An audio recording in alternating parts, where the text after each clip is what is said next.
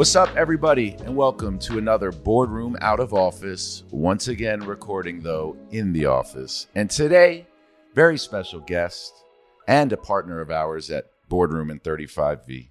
Please welcome to the show the global creative advisor and rock star, Ashlyn Harris. Thanks for well, having me. let me say, Oh, global creative advisor of Gotham FC. correct. I just called you the global creative advisor. well, we can do that too. yeah, you could just be the one and only. I could take that. Well, I'll welcome take to that. the show. Thanks for having me. It's so good to be here again. Yes, it's so good to have you. And the reason you were here before, just to clear up for our listeners, is we are investors in Gotham FC. But like anything we work on when we invest, we're all in. And I Mhm. hope you've have felt that. Absolutely. Yes. And we have an entire group of people at the at boardroom that are dying to be at the home opener. Love you. Love where this franchise is going. Yes. And my question to you is in this new role in your life, do you love where you are at? Do you love living in New York City? And being that this is the first year of your life, really, right? Since you were probably mm-hmm. 12 or 13 years old, where you're not playing, where are you mentally and how are you feeling about this soccer season in front of you? Wow, that's a loaded It's a question. lot. It a Jeez, that's a lot. It lot. was a I lot. mean, we're going to be here all day. But uh, you know what? I am at peace with uh, closing the chapter of my playing career. Uh, I think you get to a place where you, I just felt like I could make more of an impact growing the women's game and growing this brand here in New York City off the field than I could do it on it. Um, so I made the decision, uh, you know, just to step away. It was time for me. I did a lot of complaining, I feel. I ruffled a lot of feathers because I feel that I have to continue to pave the way of what women's sports can be. And it's hard to do that while you're playing and demanding more investment, demanding more TV time, demanding more viewership and more people in the you know the seats to create an important environment. And I just felt like more of my energy was focused off the field. And I knew it was time to step away. I knew it was time for me to be in a role where I could really create impact and change. Um, you know, just like you guys, you're you're investing in this club, and it's important for me to deliver and grow this brand to what it can be. It's a beautiful market here in New York City. It's you know one of the most incredible places to be and you know we're just scratching the surface at this point and and now my job is to make it an empire to Mhm. build something special to make it a spectacle that like some you know what Madison Square Garden does all the time. Like it's it's a fucking show Yeah. right?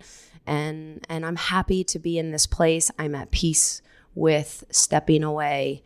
It is time. I feel like I've checked every box I can possibly check at this point and now it's time to you know hopefully Mm-hmm. maybe just like you one day be an owner um, so i'm slow, slowly just building my way up And you checked every box, and literally, you were uh, three-time college national champion, right? Let me Correct. see if I get this right. Two-time World Cup champion. correct You also won a WSP championship, yes women's soccer. No, WPS, W- women's yeah. professional soccer. correct Um, what other incredible accolades am I forgetting?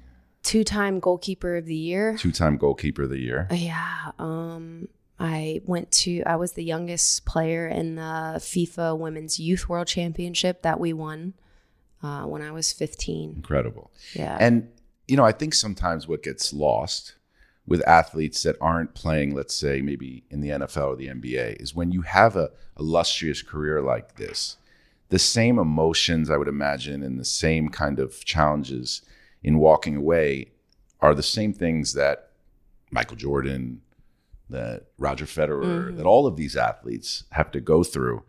And then you do it and you don't have as much of this like fanfare. And I would imagine when you've put your entire life into something every single day, there have to be some emotions in that, like, do you see what I've done? Yeah. Like, do you see Yeah. what I've done? Do you- I mean, amongst the many issues that I know women have to deal with in the sports world um, and women's soccer players, just as an athlete that's succeeded at the highest level, do you feel any of that? Like, I did all of this and like, where is more of my fanfare for this sport and my performance? You know, I don't ever think of it like that. I, I, genuinely don't. I mean, I pretty much announced my retirement in a Gucci suit at the end of a, you know, um, at the gala with the national team. So I had no send off game, no celebration, nothing like that. For me, it's just really never been about that, honestly. Um, I just feel like I, it's, yeah, I don't really care. Yeah. I don't care. You know, my, that's not where I feel like it's not something I feel like I need in a weird way. I, I feel like the narrative should be now that I've done all these things, I have no 401k. I have no pension. I have my body is fucking literally duct taped together. And I'm going to probably have extensive knee damage. I am already arthritic in both my knees and I have no backbone. I have no support. I have nothing. I I literally have to walk away from this beautiful career and I started working that quickly. Day one. Yeah. That's so wild. that's more needs to be in my opinion the narrative because that is so just not okay. no. It's just not. when did you realize, or did you always know, how unfair in some ways the playing field has been for you since day one? Oh, it's been a grind since the moment I stepped into it. Um, I just feel like it's, you know, you break through one barrier and then a giant wall arises for the next. And, you know, it's, it, it has been a passion of mine to move women's sports forward, but it has also been exhausting. You know, I was one of the plaintiffs on equal pay for uh, the U.S. women's national team.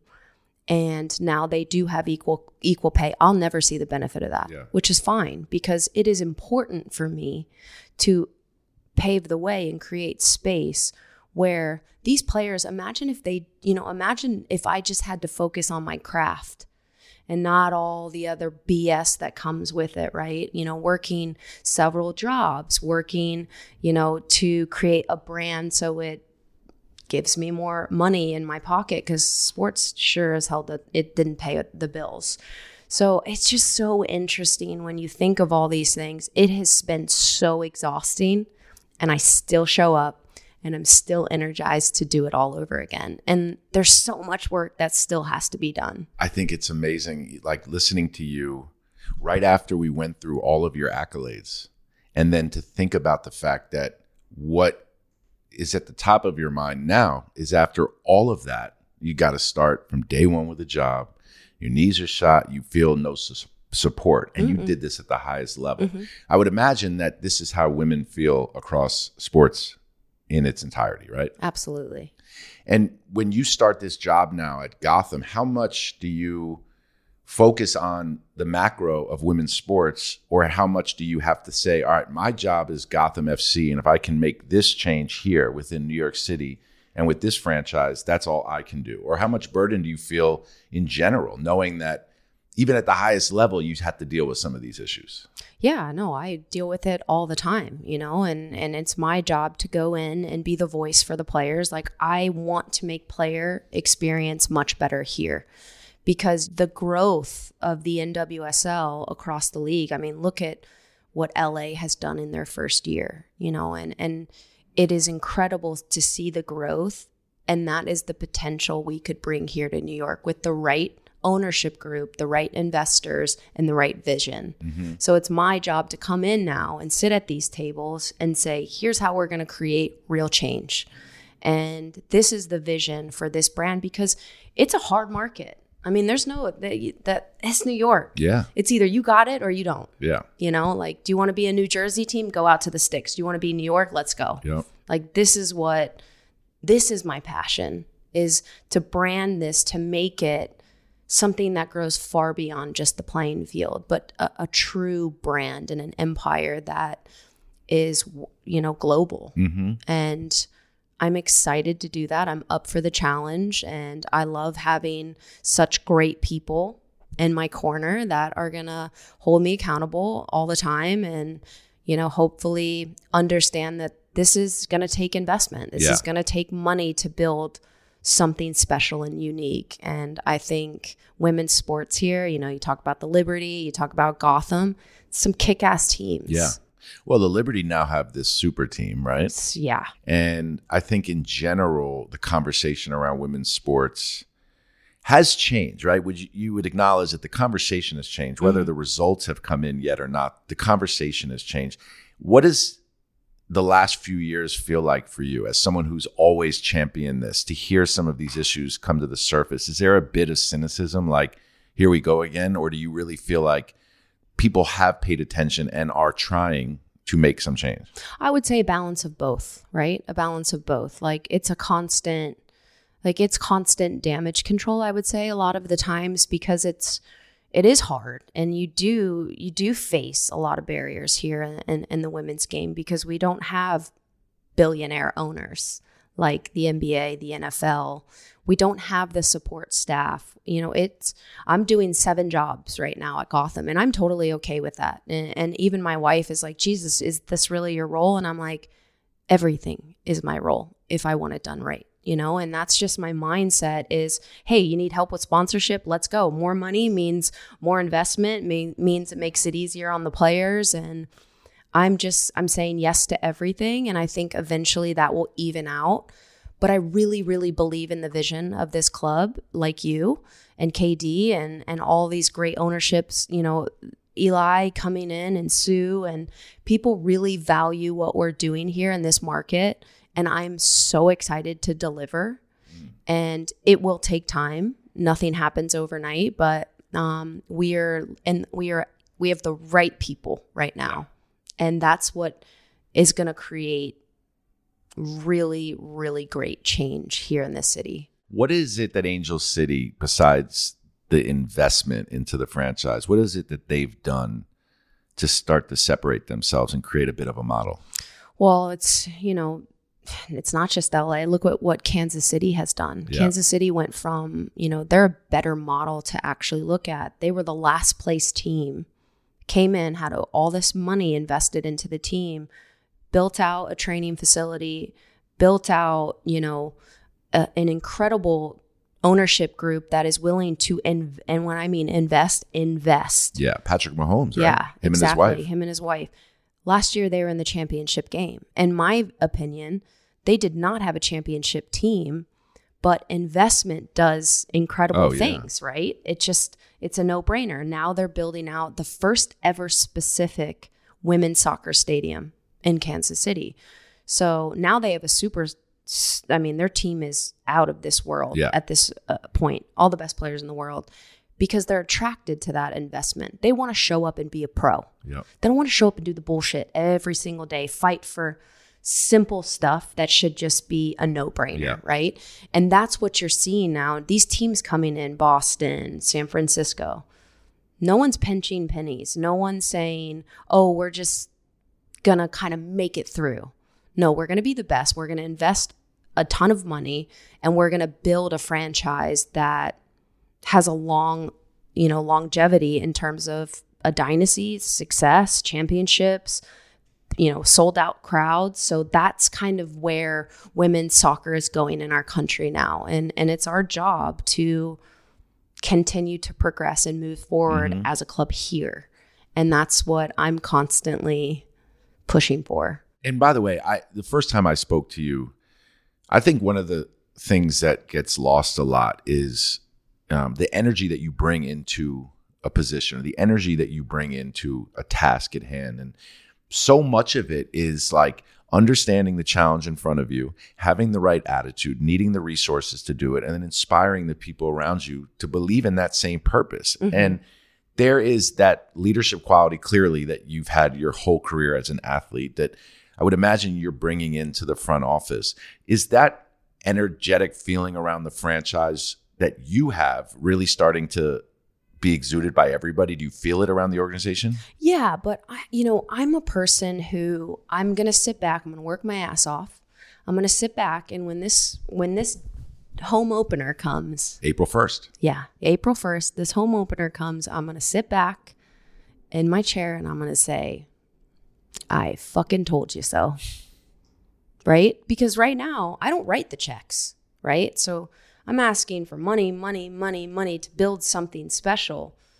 And right now, it, we need to show the proof that this is what it could be. Look at this. Look Yeah. at this sold out crowd. Look at this 15 to 20,000 people.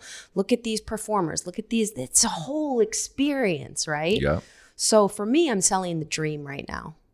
But I want to turn that dream into action. And when these owners show up, like yourself, I want them to say, damn, we're really doing it right. I see it. Yeah. Yeah. you know, and, and it takes money, right? Yeah. It takes, it's not, it's not, it's not cheap. No. It's not. Well, you have to commit to doing it over and over and over again, and that costs money, right? Mm-hmm. You're not you're not going to be able to buy success overnight.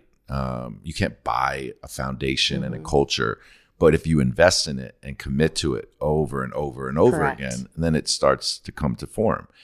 Do you feel like the NWSL is ready though for teams and people like you to do this because clearly they've had their issues and this has been brought to light. And usually it has to be brought to light to start to change. So that must have been a positive the yates report coming out Yeah, as yeah, yeah. horrible as it was to see the realities. Is the league ready to grow now too? Have they turned the corner? Yeah, I do. I think we're in a unique place at this point with all the investigations that that have been going on. But what people have to understand is this has been going on for a long time, not just in women's sports, but in business, eh, you know, Life, yeah. life, how people see women, how they act towards women. And, you know, it's a real wake up call that like now you're being held accountable because there are proper things in place where there wasn't before Yeah. right? Safety is the most important, uh, you know, concern for the league right now. And right now, it's on the extreme side of things. And I think as time, you know, kind of plays on and more investment comes, it means that there's more quality in the staff that we're actually getting to create around the players, right? So for so long, so many of these roles were at such a minimum salary base or, you know, people just helping and volunteering. You're going to it's going to get messy Yeah. cuz now you're bringing in fans, now you're bringing in a little bit creeps and now with more investment, these roles and positions like these are really good high level people. yeah Like my executive group is really, really high level people. That is based on money, yeah paying the right people to come in to effectively do their job. And that's what you're seeing with the league now, right? So you, you're seeing all these protocols in place to make sure they're protecting the players, which is important. Yes.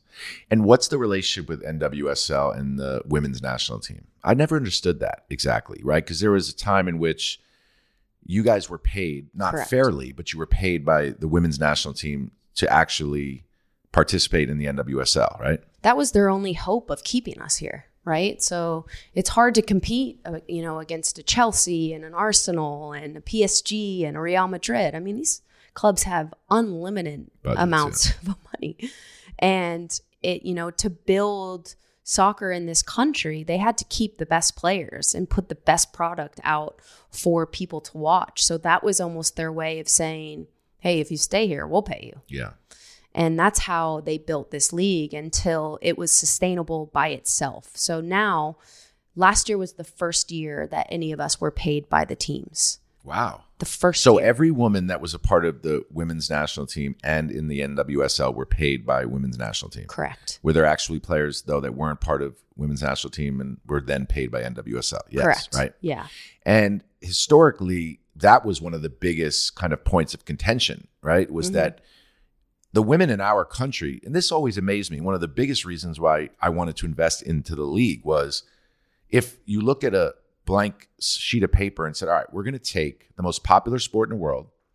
These women are the best in the world and they live in America. hmm And we're going to try to compete with a professional league. I'd say this is a no brainer Yeah. this makes all the sense in the world but it wasn't able to have worked over the last 20 some odd years and obviously we both feel confident that that will change but when you guys were selling out 80,000 seat stadiums for these exhibitions you weren't getting paid fairly you weren't being treated fairly and we were the best in the world hmm so what has changed and what was the battle over the last 10 15 years with the women's national team Yeah. I mean, we brought U.S. soccer to court for six years about these issues, you know, that it was constant. I mean, I'll give you an example.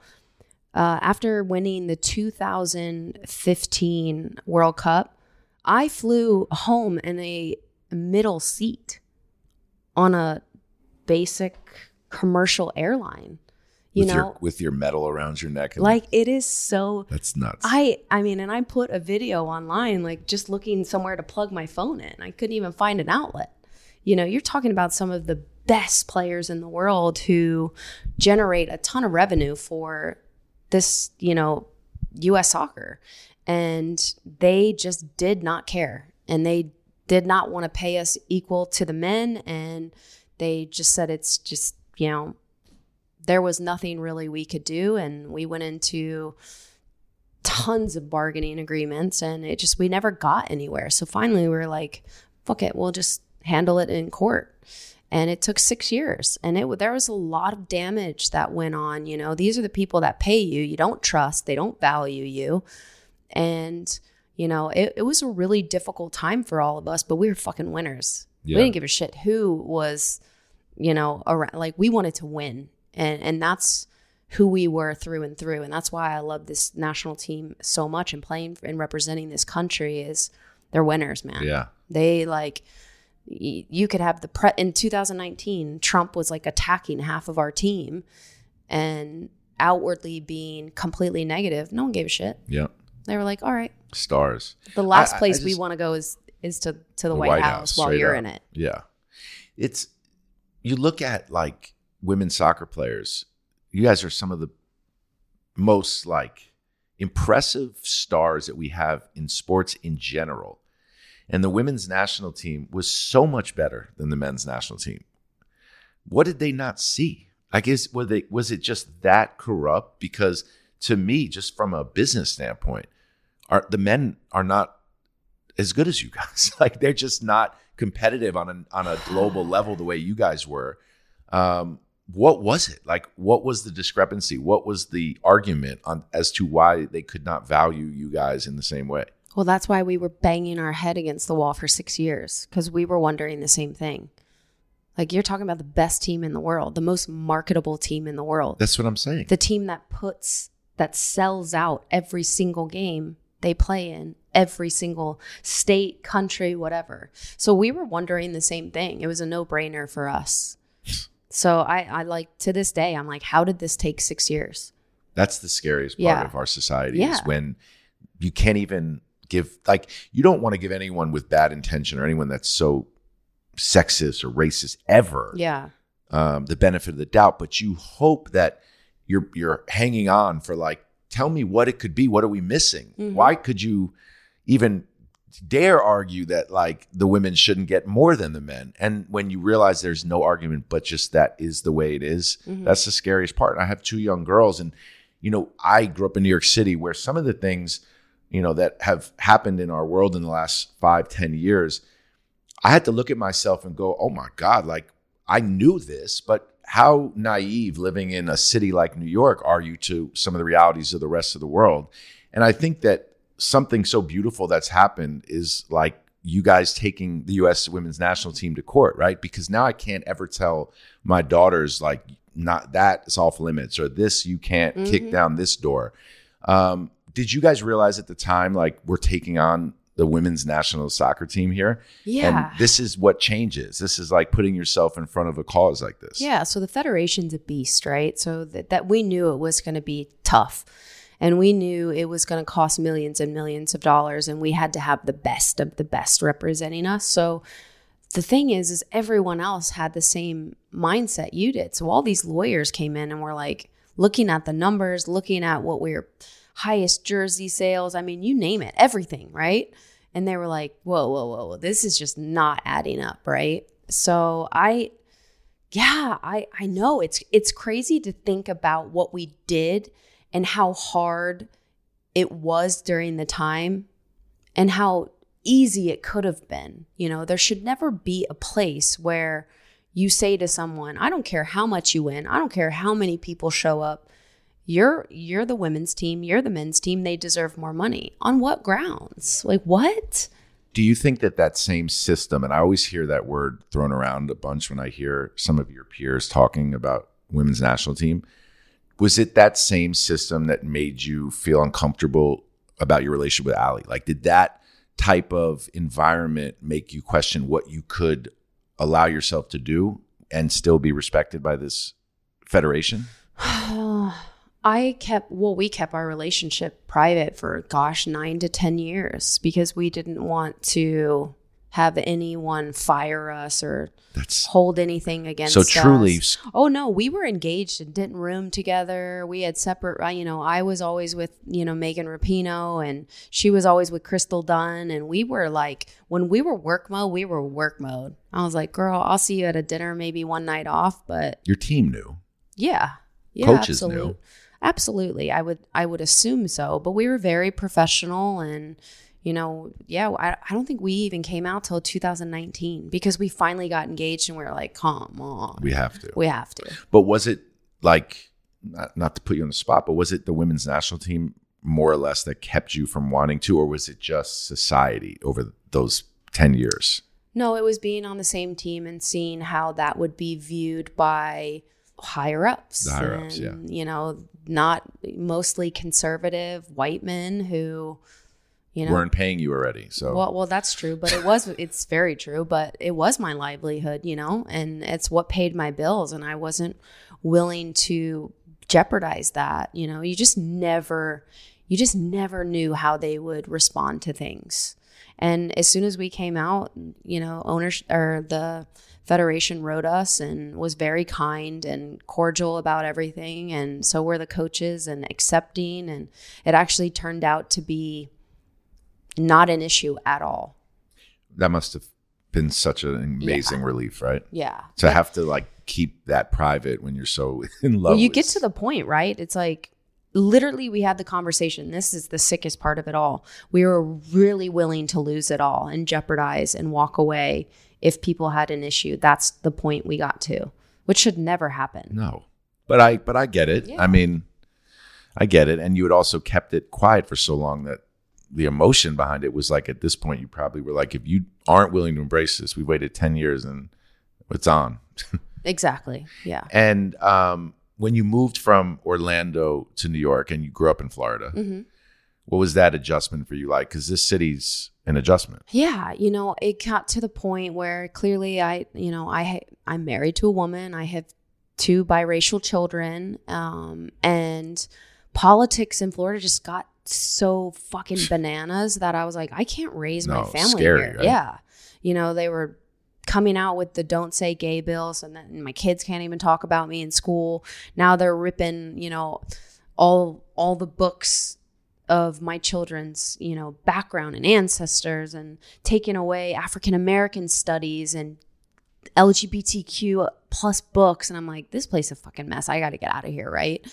And I was also tired of the lack of investment in Orlando. I was tired of, you know, being promised all of this stuff and never never getting it, never building out a proper roster and never building out like they were just very content just saying, "Oh, we own the women's team." Well, that just wasn't a that wasn't good enough.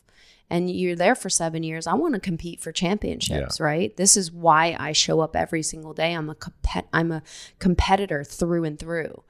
So it was time for a change. Yeah. And how does that work? How do you, you weren't traded because they wanted to trade you, right? You went to management and said that Ali and I would like to Yeah, live in New York. It's time. Yeah, it's time to go. And it was really, really hard because I thought I would retire there.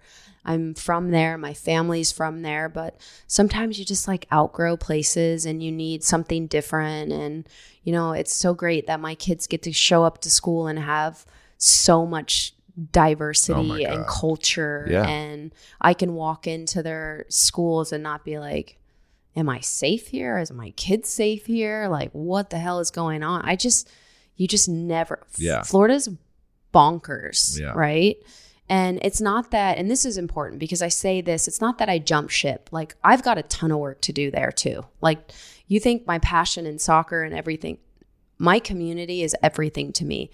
Creating a safe space for everyone to show up and just be themselves, very, very important to me. So I will continue doing the work. If it was if it was up to me, I'd be running that state, and Yeah. DeSantis would be fucking shipped off to somewhere else. Exactly. And that time will come because I truly believe in it. Um, but it's just not yet. Yeah, It's not yet. I'm not ready for that type of life yet. I understand. But and you uh, can yeah. do that work from here. You Mhm. can start putting to work what you want to do long term in your hometown correct. and still be here and running Gotham. Absolutely. You know, I soccer. Um, when I when we talked about like the future of Gotham's brand and what you're trying to do, the thing that really impressed me was that you viewed this as an opportunity to create a brand in New York. This was a team, but this was a brand that young women could aspire, young boys playing soccer too, could aspire to be a part of what this brand represented. And that's what really connected with me was like I love the name, I love the colors and the brand. Um, I love where women's soccer sits in the zeitgeist, and it's so untapped. The idea that like a kid is handed a pacifier than a soccer ball, and that somehow it all falls to the wayside by like nine or ten, unless you love the sport. And then if you love the sport by eleven or twelve, you're actually the minority now, right? Like soccer has dropped below, at least in New York. Now, basketball, tennis, football. Oh, you want to play soccer? Okay, cool. You're over here. And if you want to play professional soccer, what's the point? That's kind of like the rhetoric, unless you're going to play in the Olympics or the World Cup. Mhm. And the idea that you can create a brand that is the answer for that, that all of a sudden, if you're a young person in New York, you want to be a part of this Gotham brand, you want to be a part of this community, and that you guys can represent this sport.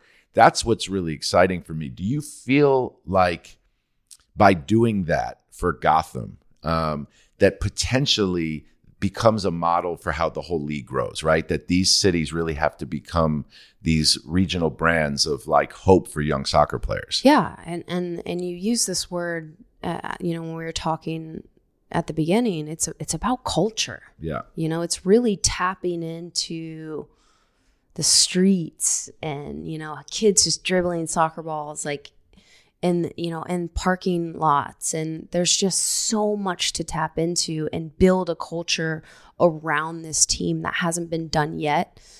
I just don't think owners see the potential and not it's you have to build out a brand. Yeah. look at a barcelona. It's a freaking beast you know? Collaborations with you know god knows everyone under the sun even drake Yep. you know what I mean? And that's what I want to bring here to New York. I want to see things I'm designing in shops here and people are wearing it as lifestyle brands and feeling a part of this vision, feeling a part of this culture we're, we're creating.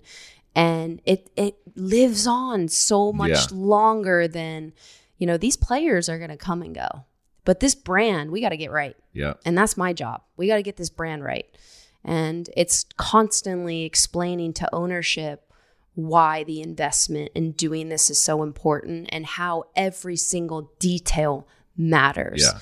It's not just throwing shit up on, on social and content and videos. Like everything is intentional, everything is strategic, everything is done at a certain standard.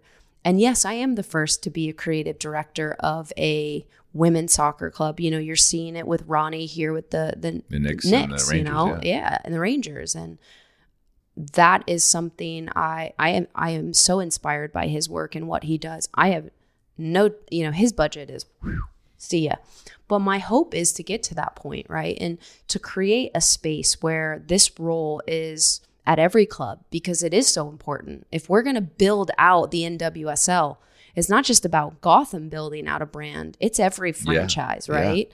And I, I feel like this is an important year for me to show what is possible. I think I'm being that's might be a little too soon because everything takes time. Designing takes time. Getting old the olds out, getting the Yeah. news in, you know, it's it's definitely gonna take it's gonna be a process, but I'm like here for it. No, you're going to do it. Yeah. It's really amazing to hear because your vision is clear. Very. That's Very. the best. When the vision is clear, then it's just like roll up your sleeves and, And let's go. and let's go. yeah. Who are the best five women in the world right now? Best five players or teams? Players. Oh, Gosh. Like who are five everyone should be talking I'll tell you about? what, Mallory Swanson right now for the US, our forward, she's had just statistically, she's scored seven goals already in this calendar year and in, in 2023. She's had 13 shots and has scored oh seven. God. she is going to be a beast. And she is just starting like she's she's fire right now, man. and she's young. So she's know. the one. I think she's going to be the biggest standout, I think, at this World Cup. And she will carry this women's national team. Like Mallory has to be just out of this world um, because it is a new team. It's it's a weird transition, right? The team that was 2019 that won the World Cup, there's not many of them on that field anymore. So it's definitely a young team. I think our future is exciting, and um, it's hard for me to say any other countries are the best because I'm like U.S. through and through. Um, but uh, you know, Catarina Macario right now, she's coming off an injury. She is a, a type of talent we have never seen before. She has all the tools to be, you know, the best in the world. Um, it's just going to see how she responds from th- uh, this injury. And, and you know, you've been in sports forever. This is a part of it, it's part of the game. And you have to have the right mindset and you have to have the right team of people because it's not, e- it's getting younger and young. Players Yeah. are getting brought in younger and younger and young. I mean, you look at Trinity Rodman, you know, just got brought up with the national team. She's what, 19 years old? She's got like 20 more years of this bullshit. She better strap in, like have the right people around you, right? Make the right decisions. Um, and you can live like a beautiful, long career from all the groundwork we've laid and be rich and retire and not have to do the shit I have to do every day. And that's my hope, right? Like I'm not a disgruntled player. My job is to make it easier for Yeah. them, right? That is my job. I don't feel any type of way about it. I don't care if they if I never see any of the the benefits of my work. I hope that these young players have to focus on just being the best in the world. Do you think that they're coming into this knowing the situation at hand No. fully? No. Or the work that you guys No. are doing? No. No, but neither did I as a kid. Yeah. I was just here to play soccer, man. I didn't fucking care. Like, Yeah. what are they just talking all the time and all these lawyer meetings? I'm like, is this ever going to end? And then I got older and I was like, here we go. Ah, yeah. Roll your sleeves up. It's your turn. Yeah. When you open your mouth, you tell the world who you are. You better speak on the right topics. Seriously. Yeah. Speaking of topics, the World Cup, um, Visit Saudi, I just read, is a sponsor of the World Cup. And I saw that, or someone told me earlier today that Alex Morgan was one of the first women to speak out about it, right? What's your feeling on that? It's complicated, but how do you grapple with that? I just think that FIFA for so long is so money driven that they don't have any morals or understanding of how that might impact certain groups of people.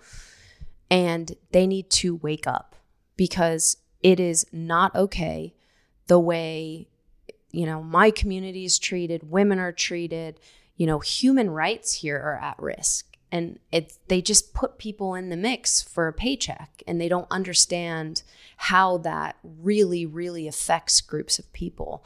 And they have to be held accountable. And I was a little disappointed watching the Men's World Cup and very few men spoke out about women's rights, humans' rights, the the people who built those damn stadiums, like gay rights, everything. Yeah, I was It- shocked. I was I was pissed. I felt like there was a level of fear that was um, kind of present, maybe, because I was surprised that some of the bigger personalities in general didn't speak out. And it felt like maybe there was this feeling that, like, you got to watch your back on the ground where you were. Like, it felt that way. Yeah, and, and that, I think this is a, a a real and this this shows you the difference between the work women have to do and then the men are just like, "Hey, I'm just kind of here to like show up and play, right?" I I can 100 I will 100% look you in the eyes and say there is no way this women's national team would have showed up and played in that country. Yeah. There's no way. No they way. would have brought the whole tournament down because they stand on the right side of change and they understand the weight of the roles that has been created for the platform and, and their voice. I mean, they people listen, right? They have major, major weight in the things they say. And it is important to hold these FIFA accountable in the decisions that they make. And and and the women won't let them slip. They just don't care. Were you really surprised that the men said and did nothing? I was absolutely su- no, actually, I, you're right. I- Disappointed. I, was not disappointed, not surprised. surprised. I was I was hurt. It was such a moment to create real change and they did nothing. That whole entire tournament like there's no I, I wasn't going to that. I would never show up and not feel safe and like soccer is what unites the world. Literally. It is a place where you come in, you can bring yourself to you, you just don't even have to worry about what's going on in your personal life and your family life. It, it is a moment to be free. Mm-hmm.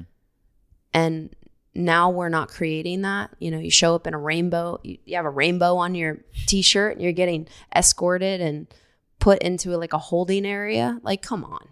That's not creating a safe space where everyone can show up and, and be their authentic selves. Like, you're just targeting and attacking a group of people.